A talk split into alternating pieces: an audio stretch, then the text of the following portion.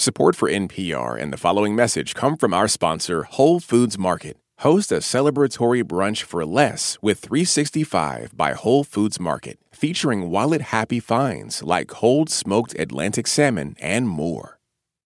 Hi, my name is Deanna Hoffman, and I'm from Newton, Massachusetts. My tip is don't multitask. I am a teacher and a parent of two young boys, ages five and six, and when my kids are doing schoolwork or playing and I go to check my work email or add my online grocery cart, that's when things turn to chaos. When I'm fully present with my boys, they feel like they're getting attention that they need and they're much better behaved. My work is better too when I give my full attention rather than trying to fit bits and pieces in here and there. Overall, I feel less stressed when I'm able to make this commitment and have a much better feeling of satisfaction at the end of the day. This is NPR's Life Kit. I'm Shireen Marisol Meraji. The home visit virtually, normally it's done obviously in person. And that's Jillian Molina. She's a volunteer adoption counselor for City Dogs, which is a rescue in DC, and she's checking out the home of a couple who want to adopt a dog.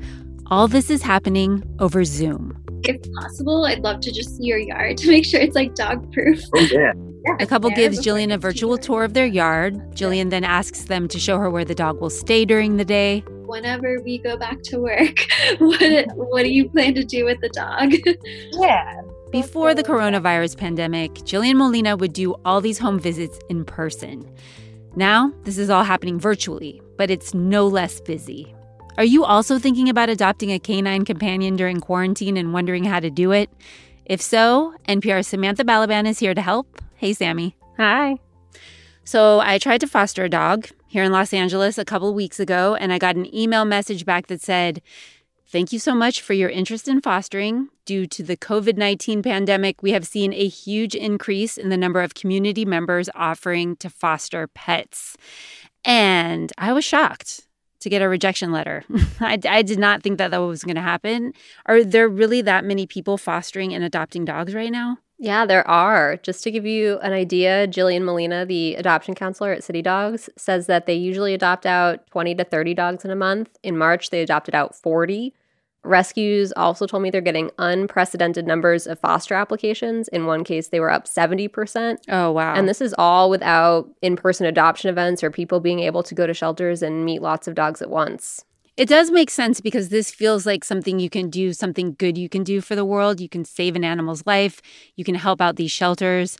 Are there any downsides to adopting a dog right now? The short answer is it depends. It could be a really good time for you to adopt a dog, or it could be significantly more complicated. Mm-hmm. I talked to Kayla Fratt, who's a certified dog behavior consultant and the owner of Journey Dog Training. She has this pretty amazing, very comprehensive list online of all the things that you should consider before adopting a dog. And here's what she said I think the biggest thing that I would really urge people is do not adopt because of the pandemic if you were already thinking of adopting sometime soon and you're now thinking now is a good time, I think that's just fine. Um, but I would really caution people who weren't thinking in January that they might get a dog in 2020 against springing on that now. Kayla Fratt says there's some definite upsides to adopting right now. You'll be at home more, which is really good for bonding with your new dog. You'll have more time to work on training, which could be good, especially if your dog needs to be crate trained or if you've adopted a puppy or a rescue with more needs. Here's Kayla again. You also can slowly build up to meeting strangers or leaving your dog alone, which makes it a little bit easier to work with a dog, a shelter dog who might have more concerns about life. But Kayla says, yeah, you're not wrong. There are definitely some negatives to adopting a dog during a pandemic. Ooh, let's let's get into the downsides. Well, so just for example, if you get in over your head with training or if you adopt a more fearful dog, it's going to be a lot harder to get help. You, for example, won't be able to meet a trainer in person probably for a while. Mm-hmm. Logistical stuff is going to be a lot harder. I know when I adopted my dog, Winnie, shout out to Winnie, a year ago, I was in and out of Petco every other day. I ordered like 10 harnesses online before I found one that worked for her that she couldn't escape out of. now, you obviously should try not to be going into stores all the time right now, and we should be pretty thoughtful about how many deliveries we're getting. If you're ordering stuff online, keep in mind deliveries could also be delayed. Right. Um, I also saw a post on a community website from someone who adopted a puppy during this quarantine. He wrote, As you can imagine, there have been a few accidents. We've been looking for paper towels everywhere and can't seem to find any. Oh, So yes. That's a great Plan point. in advance. if you don't know if you have access to Clorox wipes or paper towels, plan ahead. And consider, you know, how are you going to get your dog to the vet if you don't have a car and you don't want to take Ubers right now? Planning ahead for all those kind of messy things could be a little bit harder. And another downside, obviously, right now is that there's a chance that any of us could get sick. We could get the coronavirus at any point in time. And the Mhm. Humane Rescue Alliance wants to make sure that people have emergency preparedness plans for what will happen to their pet if they do have to go to the hospital. They've made it pretty simple for people to create a written plan. They have a PDF template that you can use, and there's more info on that available at their website. Kayla Fratt also says that socialization, which is especially important for puppies and dogs that haven't really had any, is going to be much more difficult because socialization, as you can imagine, is pretty at odds with social distancing. And she says, And then there are some other kind of hidden pitfalls down the line when you do restart work. That might be a really big shift for your dog to go from spending 24 7 with you to being left alone for a 40 hour work week. So, thinking ahead to what your life is going to look like post pandemic um, is also really important. Does Kayla have any advice for that big transition time between spending 24 7 with your dog and then having to work, you know, 40 hours a week outside of the home? Yeah. So, specifically for helping a dog transition to post pandemic life, she says sticking to a schedule is going to be really key. You know, meals and walks at the same time every day. I know that's easier said than done. And if you're normally going to be out of the house for 40 hours a week when this is over, try to give your dog some time away from you now so it's not a total shock later. And here she says there might be a silver lining, though. One of the beautiful things about this pandemic is you can build up to this. So, I know for most of us, if we work a normal nine to five, it's really hard to find the time and money to build up your dog's tolerance for being alone from being alone for three minutes to being alone for eight hours. Um, you can do that right now, though. So, um, because you are able to leave them alone for three minutes one day, five minutes later that day, 10 minutes the next day, 20 minutes the next, you know, and actually really build up in your dog's ability to be left alone. This message comes from NPR sponsor Progressive. What if comparing car insurance rates was as easy as putting on your favorite podcast? With Progressive, it is. Just visit their website to get a quote with all the coverages you want. You'll see Progressive's direct rate, and their tool will provide options from other companies so you can compare. Then just choose the rate and coverage you like. Quote today at progressive.com. Progressive Casualty Insurance Company and Affiliates. Comparison rates not available in all states or situations. Prices vary based on how you buy. Support for NPR and the following message come from our sponsor, Whole Foods Market. Host a celebratory brunch for less with 365 by Whole Foods Market, featuring wallet happy finds like cold smoked Atlantic salmon, mini quiches, organic everything bagels, and more. Plus, visit the floral department and jazz up your table with a beautiful bouquet of big, bright, sourced for good flowers. When the brunch has to be perfect and delicious, go to your local Whole Foods Market. But right now, while we are at home um, and we can't go anywhere, it does offer us more time to train our dogs and to have better behaved dogs. What did your experts say about how to do that in the best way right now? In regards to training, Kayla says definitely don't wait until after the pandemic is over to get your dog training just because you can't go in person right now.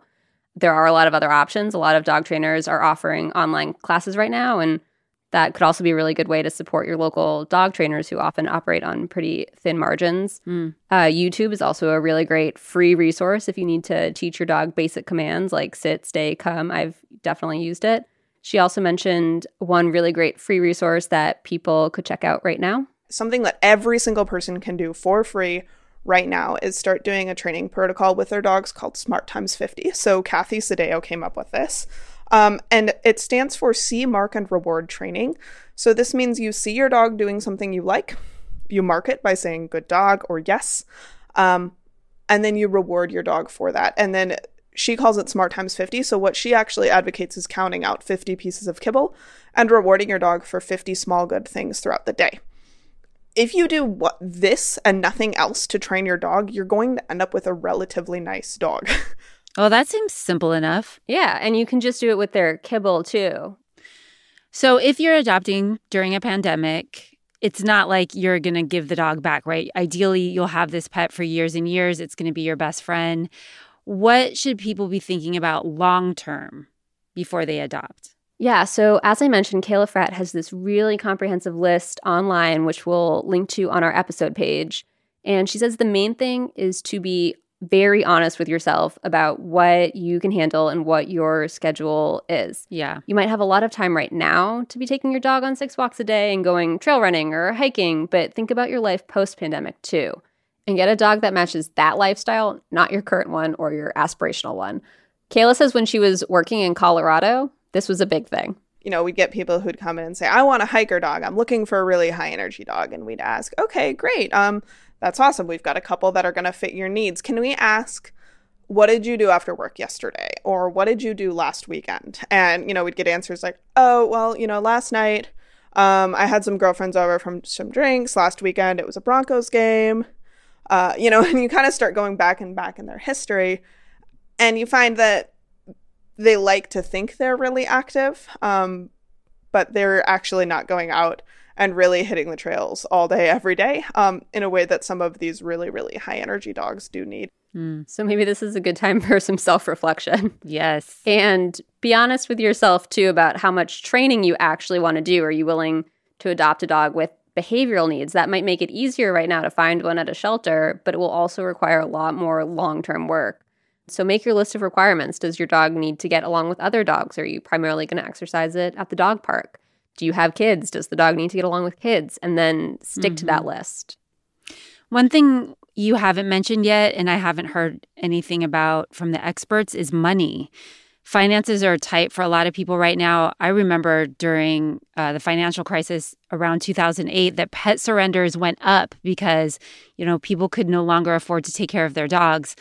What should people be thinking about in terms of how much a dog costs?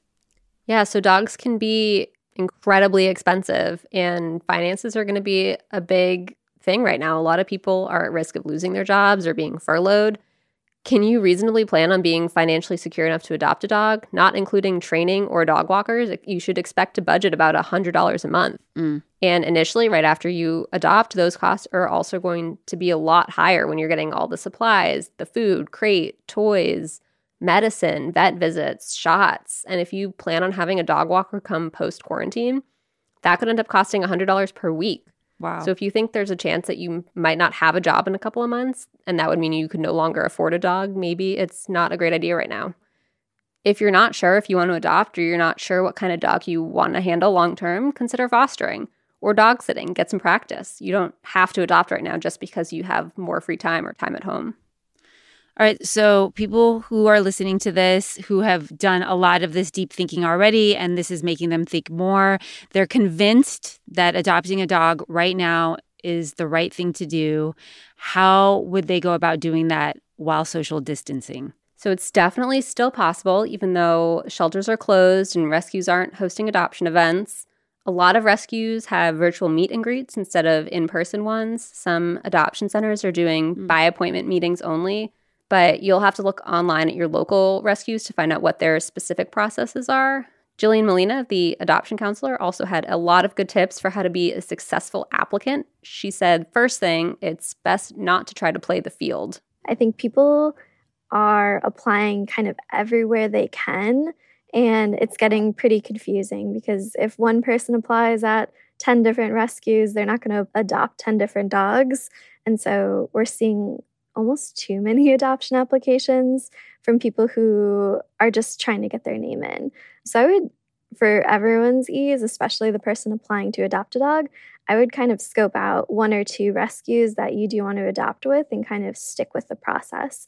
Whether it's looking at the site for available dogs, putting in an adoption application, and really communicating with the person who responds because I promise everybody is screening every single application. Yeah, so she says basically make friends with one or two rescues and be extremely communicative with them. Okay. She also says you might be more successful if you are pretty on top of your social media if you're checking the rescue's Instagram and Facebook pages for the latest dogs instead of looking on the website since things are moving so fast. They are keeping up more with their social media. Hmm. She also said consider looking at dogs that have been at the shelter or the rescue the longest and include on your application if you're willing to adopt a puppy or if you're willing to take on harder behaviors. That could make it easier for an adoption counselor to match you with a dog sooner. And then be prepared for an online home visit like the one Jillian did with the couple in DC and be ready to show that you're thinking long term, she said. That will help make you a much more attractive candidate. You might say something like, I'm working from home right now. I don't need a dog walker, but when I go back to work, I intend to send my dog to daycare or get a local dog walker to come visit when I'm at work if I can't do it myself. People who are demonstrating like long term thinking, um, those are going to stand out more than people who are kind of impulse applying for a dog. Good advice. Definitely. And I reached out to a lot of other DC rescues because that's where I live. And a lot of them also had the same advice. They said a lot of people want to adopt right now and they're working as hard and as fast as they can. So the best things you can do are be specific in your application and then be patient. That was NPR's Samantha Balaban. For more NPR Life Kit, check out our other episodes at npr.org slash lifekit. And if you love Life Kit and want more, subscribe to our newsletter at npr.org slash lifekit newsletter. If you've got a good tip, leave us a voicemail at 202 216 9823 or email us at lifekit at npr.org. This episode was produced by Audrey Nguyen. Megan Kane is the managing producer, and Beth Donovan is our senior editor. I'm Shireen Marisol Meraji. Thanks for listening.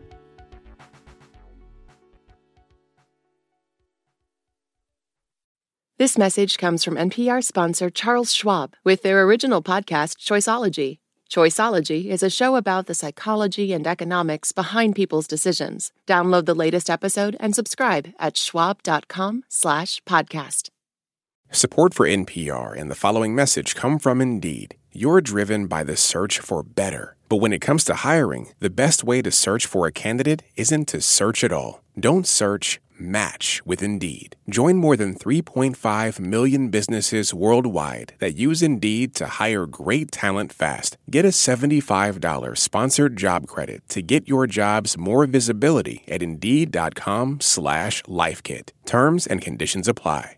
Moms know the ups and downs of life. It's what makes them great subjects for books. This is one of the things that fiction can do, right? It can give us a window into the battles that each person is waging or facing, but it doesn't mean that we condone her actions. This week on NPR's Book of the Day podcast, we are discussing books centering mothers. So call your mom, then tune into the Book of the Day podcast from NPR.